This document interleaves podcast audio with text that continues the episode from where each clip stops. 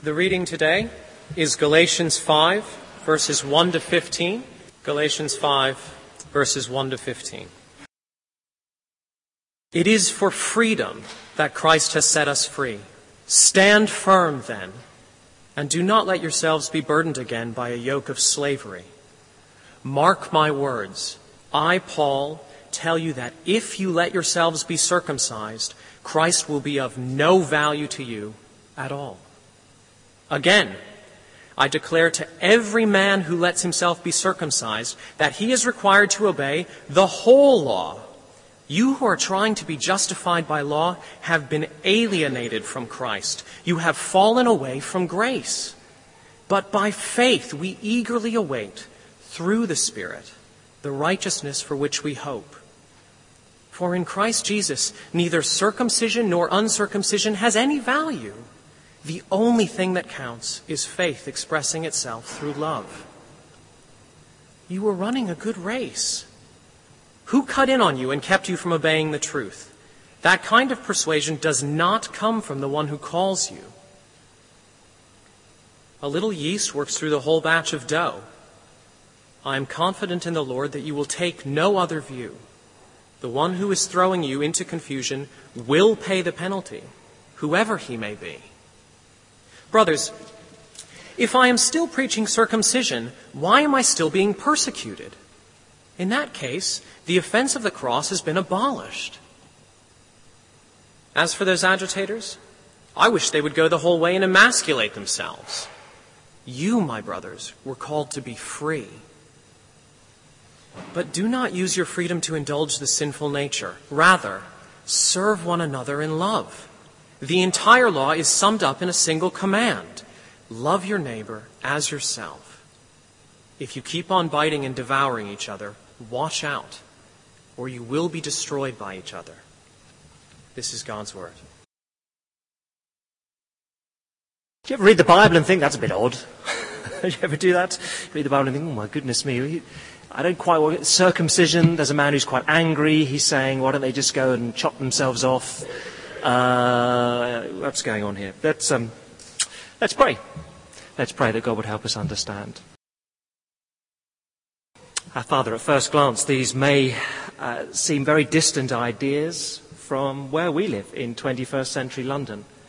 Would you help us to understand them rightly? Would you help us to see that these are enormously practical truths that have a massive impact upon the way we live each and every day? Would you help us to see how practical these are so that we live rightly, we live wisely, we live in freedom. Help us this morning, we pray. Amen. So we're now back in this book of Galatians. And if you remember, or let me tell you, the letter, it's a letter written by the Apostle Paul in the first century to churches in this region of Turkey. And essentially he's writing to contradict an error that's being made. So some false teachers who've got the Christian message wrong have come along to this church in the first century, and they've been saying, false teachers, what you need to do is you put your faith in Jesus Christ, then you have to obey certain rules, and then you'll be saved.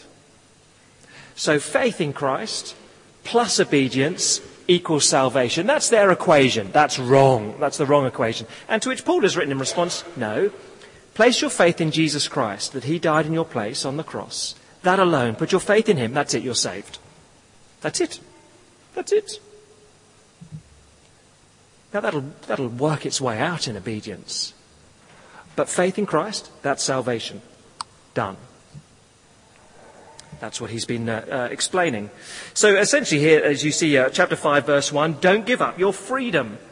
It is for freedom that Christ has set us free. Don't give that up. And as I say, he feels very strongly about it. Tells those who view differently to him to not just insist upon circumcision, but to dismember themselves. He's quite het up. Christ has freed us for freedom, not duty. Now, I wonder if you see the sort of issue that this might throw up, which really chapters 5 and 6 of the letter address. If faith in Jesus Christ, that means you're saved forever and ever. Why obey God? I mean, you place your faith in Jesus Christ, trust that he died for you, and you'll go to heaven. Why obey him? Why bother?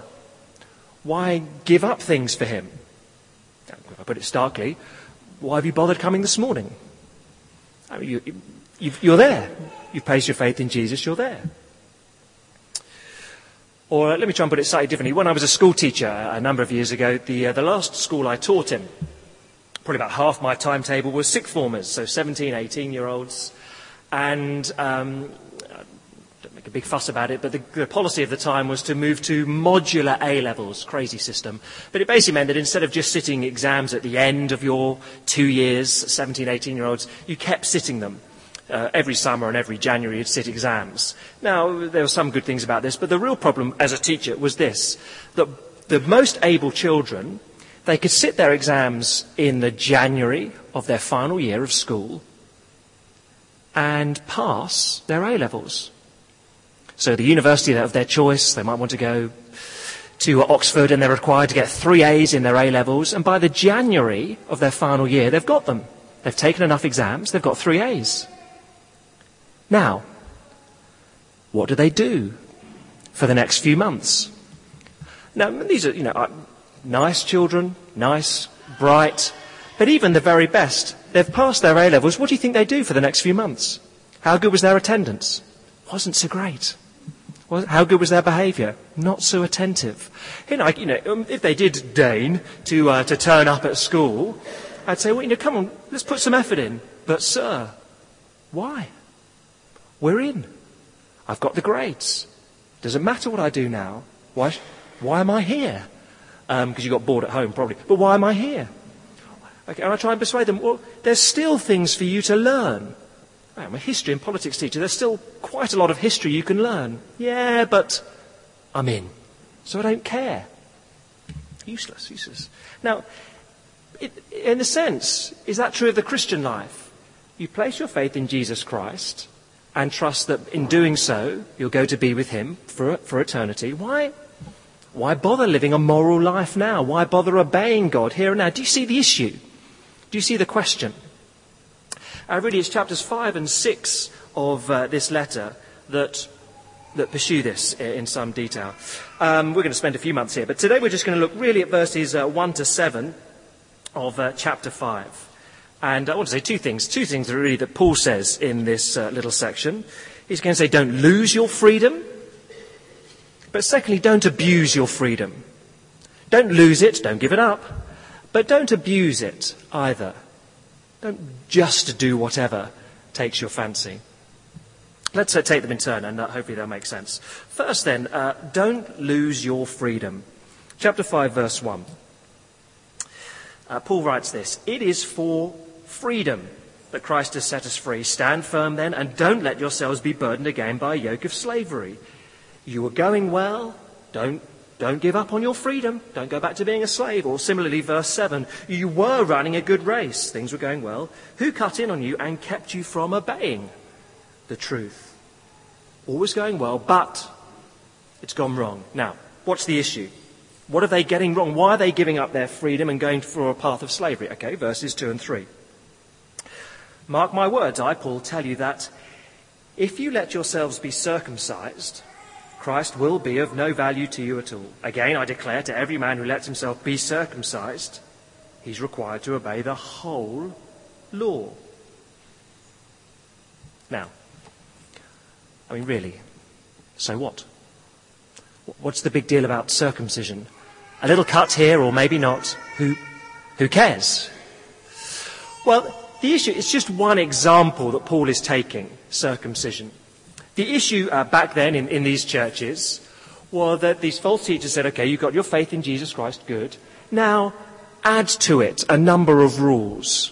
Here are a lot of laws that you have to keep if you want to grow in the Christian faith, if you want to push on in the Christian faith. There are a lot more rules you need to... And circumcision was just the most obvious one that was being spoken at the time. So he just picks this as an example. Now, whether you get circumcised or not, that's your business.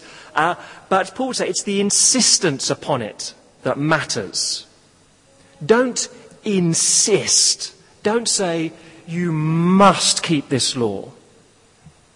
That's where it goes wrong. There are two ways of relating to God. One is just freely accepting, trusting in Jesus Christ, a way of faith and freedom. The other way is trusting in your own actions. So why is circumcision so bad? Well, you see it comes up in verse 4. Let me read from verse 3 to make sense. Again, I declare to every man who lets himself be circumcised, he's required to obey the whole law. You who are trying to be justified by law have been alienated from Christ. You've fallen away from grace. You can either relate to God on the basis of what he's done, grace, or you relate on what you do, your own performance, a way of law. Think of it this way. A man has a mortgage, and the mortgage is £500,000. And so every month he pays his bank £2,500 by way of repayment every month, and that goes out. And he's used to that, and that's fine, and that's just what you have to do. But one day he gets a letter through the post from the bank and thinks, well, it's bound not to be good news. They never write to me with nice news. But he opens it, and it's a sort of glittery letter, and it's all very exciting, and many congratulations. Oh, what is this? We have had a random prize draw for our loyal customers, and congratulations, you've won, and we are wiping away your mortgage. It's gone. £500,000, just gone. We've written it off. Congratulations, you are completely free. And he thinks, oh, that's nice. That's very nice. But so he goes to his online banking and cancels his direct debit that goes out every month to the bank. But he just thinks, I ought to do something. I mean, £2,500, okay, I don't have to pay that anymore, but let me just leave a little standing order there. I feel just in case they've made a mistake, £1 a month just keeps on going out to the bank. It's neither here nor there. It doesn't really affect me, but just a little bit. Keeps going out because I'm a bit uncomfortable with this whole thing being written off. So just a little bit goes out every month. Now, he is still relating to the bank as a debtor. The debt may have been reduced all the way down to something tiny, pitiful, £1 a month, but he's still relating as a debtor. He's not relating as one who is free. And that's the issue here, says Paul. You can walk two paths. You either relate to God on the basis you're free. Jesus has paid everything. Or you relate as a debtor. You might say Jesus has paid most of it, but I'm just going to pay a little bit, just in case. But that's a completely different way of relating to God. He's paid everything, or he's paid most of it, and I'm going to pay a little bit off myself. Now, those are two different paths you're walking. One is freedom, one is slavery and debt. And you see here, the Galatians were walking down this second path of slavery. So verse 4, you who are trying to be justified by law have been alienated from Christ. You've fallen away from grace. They're going a long way down this path. They've abandoned a path of freedom, going for a path of slavery. Now, later on, verse 10, he says, look, I think you'll come back. But they've walked a long way down this path. Now, let's try and get perhaps a little more up to date, because not many of us are tempted by the circumcision route. But what does this look like in modern times? Let me give you an institutional example, and then a perhaps more personal one. The institutional example would be this. And do come back at me afterwards, and this may be sensitive for some, but since 2000, the year 2000, official Roman Catholic theology has been to grant indulgences again. Now, an indulgence, if you perform a certain activity, the thinking goes, the Pope will grant you an indulgence, and it'll get you time off purgatory. Thinking is, if In Roman Catholic thinking, you die, you'll probably have to spend some time in purgatory, the doctor's waiting room, before you go to heaven, because you won't have paid off everything. Now, if you perform certain things, so the first time this came up in 2000, Pope John Paul said, look, if you come to Rome in the year 2000, you'll get time off purgatory. And so lots of people did. And since then, Pope Benedict's got very excited about this idea, and there have been lots and lots of indulgences. The last one was 2009. If you went to the Church of St. Paul in Rome, again, you'd get time off purgatory. Now, this is it's complete nonsense, by the way, completely unbiblical, this idea. There is no such thing as the Bible would say as purgatory. It just doesn't exist as a place. But you see what's happened in this scheme of thinking. Jesus has died for me, that's nice, but I've still got something to pay. I've still got purgatory to pay. And if I go and visit Rome, I get time off. I contribute. You see, you're still relating to God as a debtor. It's still what you do is slavery. Now, this is quite a relatively new thing. The whole Reformation in the 16th century, started by Martin Luther, was against this very issue, indulgences. That's why there was the big Reformation, the split in history. And for hundreds of years, this had not taken place. So this is quite a new development, again, in Roman Catholic thinking, relating to God as slaves. I'm in your debt, God. Can I buy off some time in purgatory? That's a root of slavery. It's not a root of freedom, as Paul is saying. Now, that might be an issue for some. Perhaps let's try and apply it more personally, make it relevant for everyone, wherever you're coming from. Let me ask you this question. How much is God on your side, do you think? Sort of 90%, 95%. When you think of God, if you think of God, how much is he on your side? Does he quite like you? Does he like you a lot? How much is God on your side? Do you think you can tip him over to being completely on your side? So I think even lots of Christians think this sort of way. God is on my side mostly, 95%. And if this week I pray more than I normally do and help people more than I normally do, I can probably tip over into the 100% category, and then God is completely on my side if I do those things. Again, that's drifting down the route of slavery. The Christian is one who knows Jesus Christ has paid everything for me. God loves me 100%. I cannot persuade him to love me more. I can't. There's no more of him to give. He loves me 100%. If my faith is in Jesus Christ. And now here's the killer, which gets me. If you think that anything you do persuades God to love you more, you're not doing it for him, you're doing it for you. If you think that praying, coming to church, makes God happier with you, you're not doing it for him, you're doing it for you. Let me try and explain. You meet a couple, a young couple engaged to be married, and they are clearly smitten and sort of a little gooey, but you know that's nice at their age. They're smitten and excited, and the fiance, the bloke, he is absolutely devoted to this girl. And he drives up and down the country to see her. He spends time with all the awkward in-laws to future. They can't believe how patient he is with great Aunt Agatha, who really is, to be honest, a bit of a pain. He is kind to her. He lavishes gifts upon her. He lavishes flowers. He crawls on her knee, on his knees with jewelry in his mouth to bestow gifts upon his beloved. And you think, this man is absolutely besotted with her. He loves her. And that's quite sweet at their age. Yeah, and it's besotted. But then you overhear the fiancé on the phone to a friend. and he says, yes, she's all right. She's all right.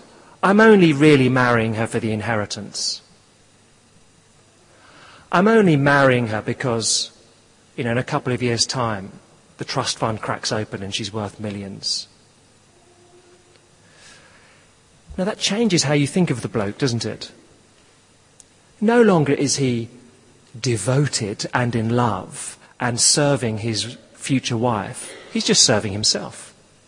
It's all about him. It's all about what he'll get. And if you have the mindset where I can persuade God to love me, you're not doing it for him. You're doing it for you. It's about what you can get and you can gain. And that's a path of slavery. So if you think along the lines, I'll please God by going to church, by praying, by giving to charity, by not lying. If you think your behaviour gets God on your side, you're not serving him. You're just serving you. That's what's going on. So don't lose your slavery. Slavery is, I hope I can make God happy with me. I hope I can persuade God to love me. I hope I can get God on my side. Freedom is, God loves me and he can't love me anymore. I've placed my faith in Jesus Christ. God loves me 100%. That's brilliant. I'm thrilled. Slavery, freedom. Don't give up your freedom. Don't lose it, says Paul. There's his first big idea going on here. Secondly, let's turn to the other side. Don't abuse your freedom. So we said don't lose it. Don't go to a path where you think you can persuade God. But don't abuse your freedom. If you've understood, I'm free. I'm free in Jesus Christ. I'm not obliged to do anything. Don't abuse that. Don't be like my school children that I used to teach. And not bother turning up to school and break all the rules because they're in. Doesn't matter. Don't be like that. Why not? Why don't Christians live that way? Well, let me give you another equation and show you how that's what the text says. The answer is, why don't Christians live just however they might want to choose? The answer is, God's Spirit uses faith to produce love and obedience. Okay? The Spirit of God, living in a Christian, uses faith in Jesus Christ to produce love and obedience. Let me show you that's what's going on here. So, verse 5. But, here's the better way of living. But by faith, we Christians eagerly await through the Spirit, the righteousness for which we hope. For in Christ Jesus, neither circumcision nor uncircumcision has any value. The only thing that counts is faith expressing itself through love.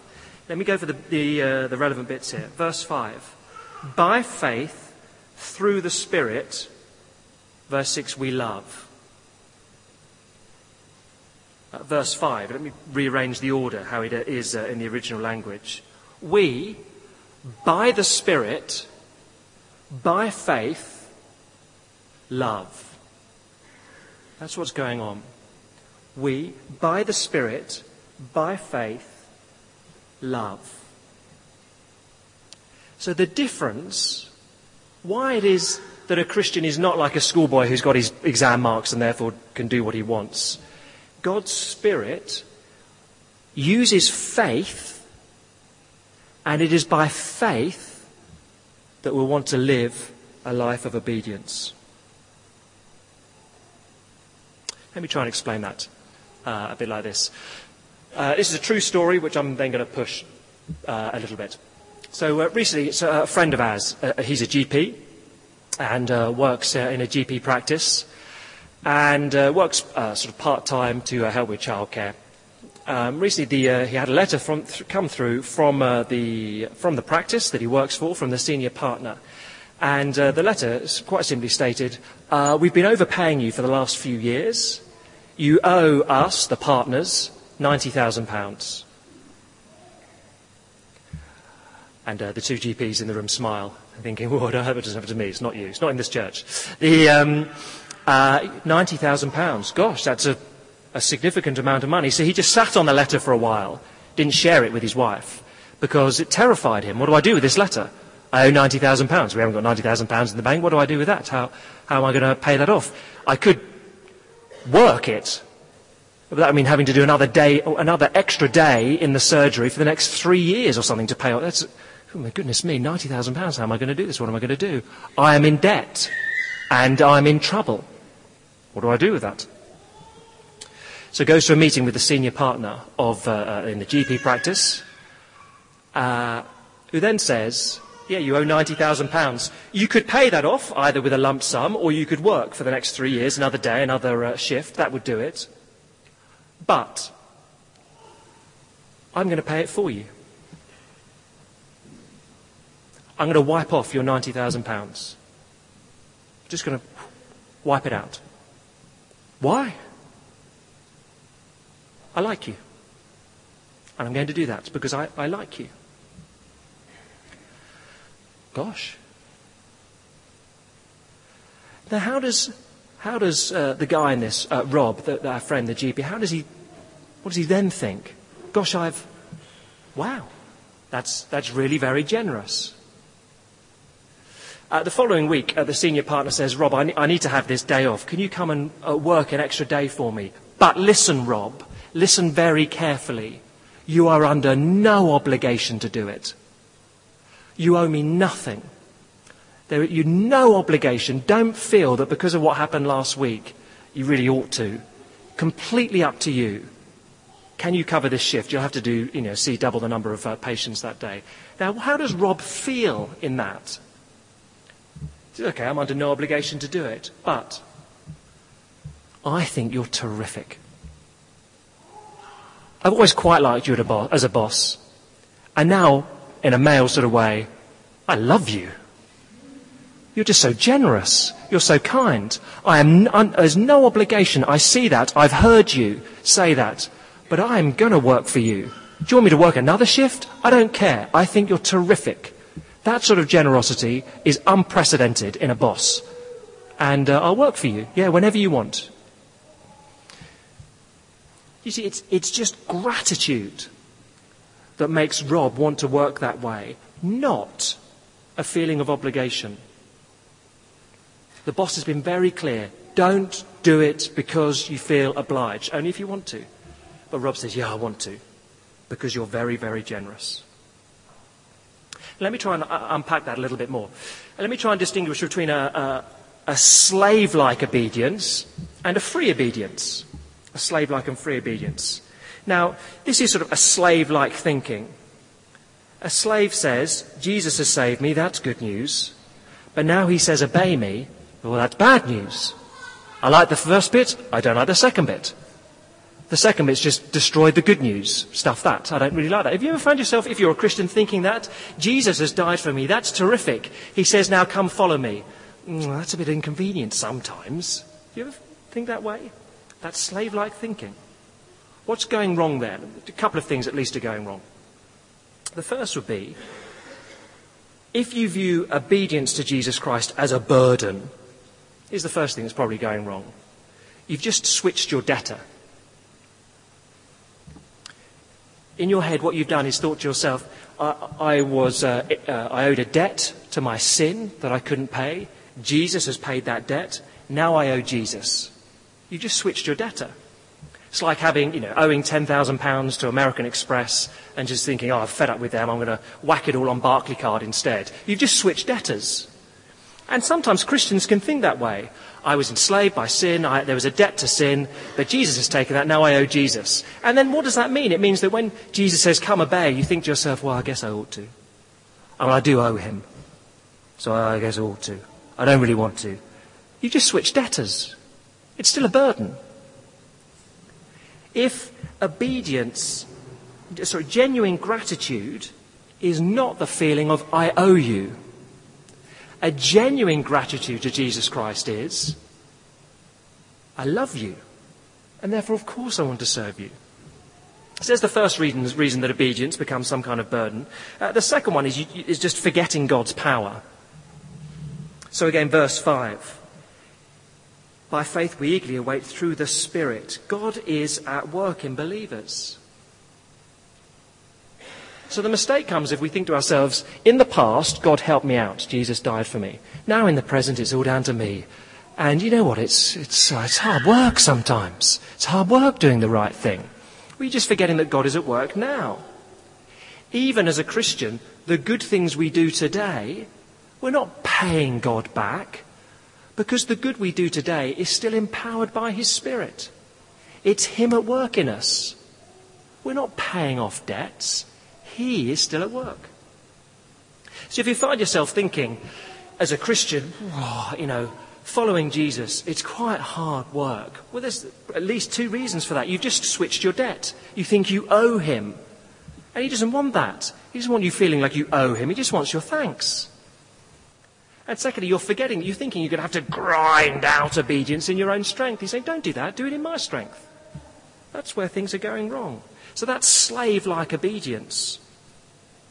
Free obedience is the Spirit uses faith to energize our obedience, our love, here and now. So question, if you're a believer, if you're a Christian, what do we do if we want to grow in Christian maturity? What do we do? We need the Spirit to use faith so that we desire to obey. That's what's going on here in verses 4 and 5. Or just one little quick cross-reference back. If you were here before, chapter 3, verse 5. Chapter 3, verse 5. Does God give you his Spirit and work miracles among you because you observe the law or because you believe what you heard? How does God give his Spirit so that believers have strength, power to live differently? Is it because you just grind out obedience and work really hard? Or is it because you hear what Jesus Christ has done for you and you think, that's extraordinary. I want to obey. And it's the latter. Let me try and put it this way. The most miserable Bible study I think I've ever led, in my mind, and there may have been worse, but the most miserable Bible study I think I've ever led in this church was a few years ago. It was in the Old Testament, in the book of Judges, and halfway through, one of the people there just said, why are we doing this? Why are we doing this? The New Testament, I get. It has lots of helpful advice. The Old Testament doesn't have advice. Why are we doing this?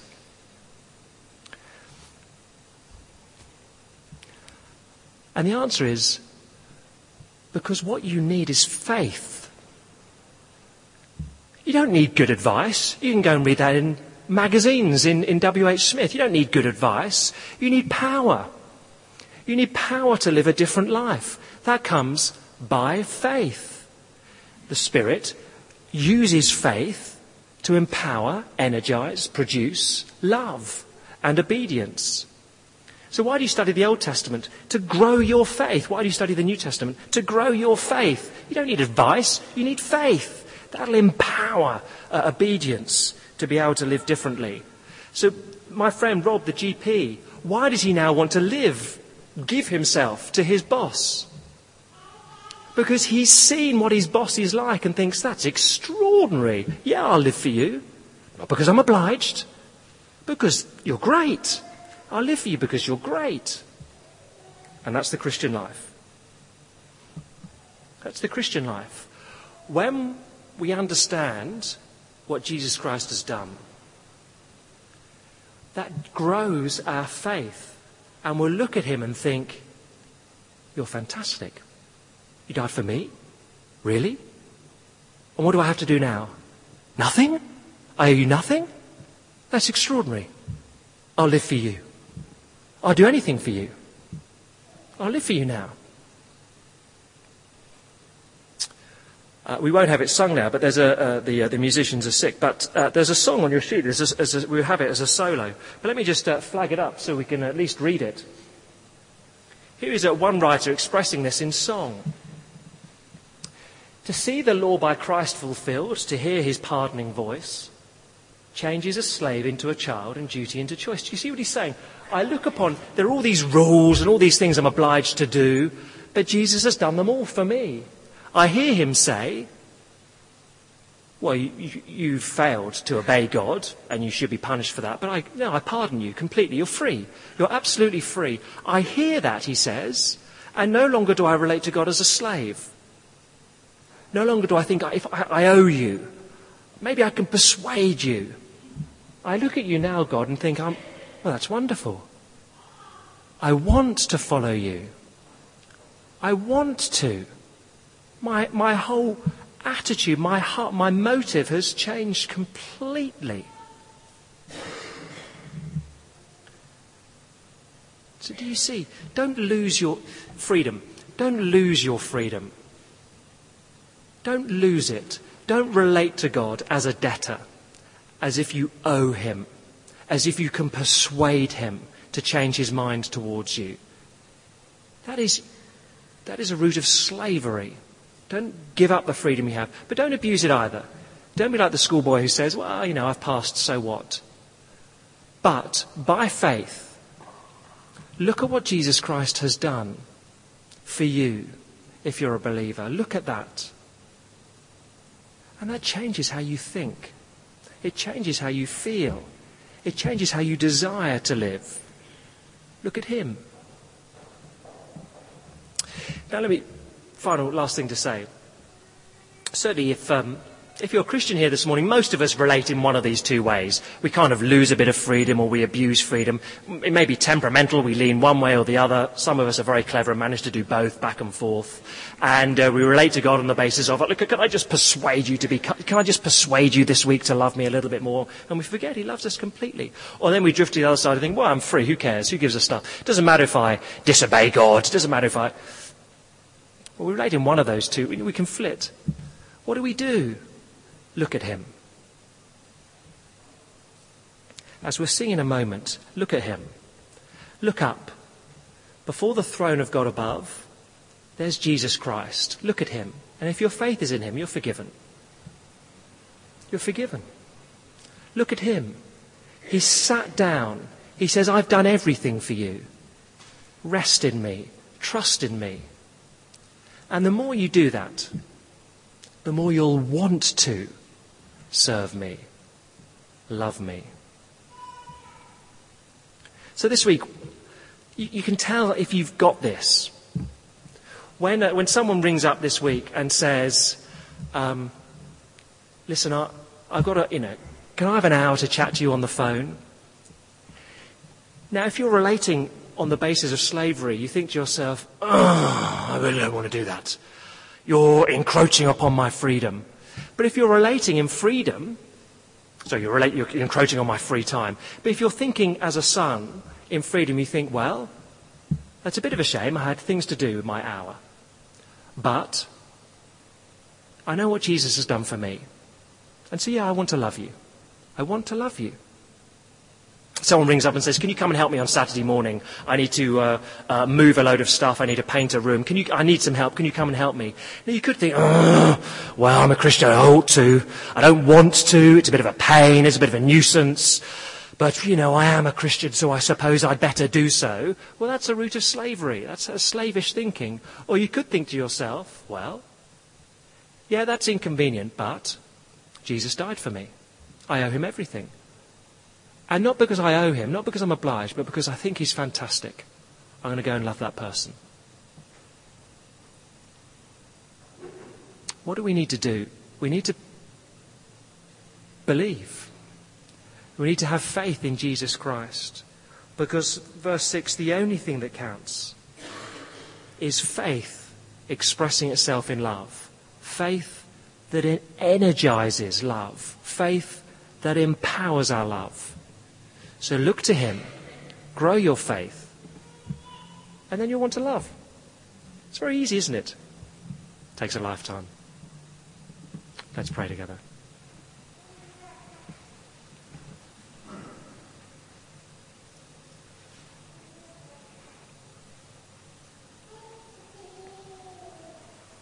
Our Father, these things are very counterintuitive to us. We love to think that it's how we perform that will earn us favour with you. We find it confusing, perhaps, that you've done everything. You place no obligations upon us. You give us free salvation. But would that truth so sink into our hearts that we desire to love you? We desire to love others. Would we be captivated by the work of Jesus Christ, we pray. Amen.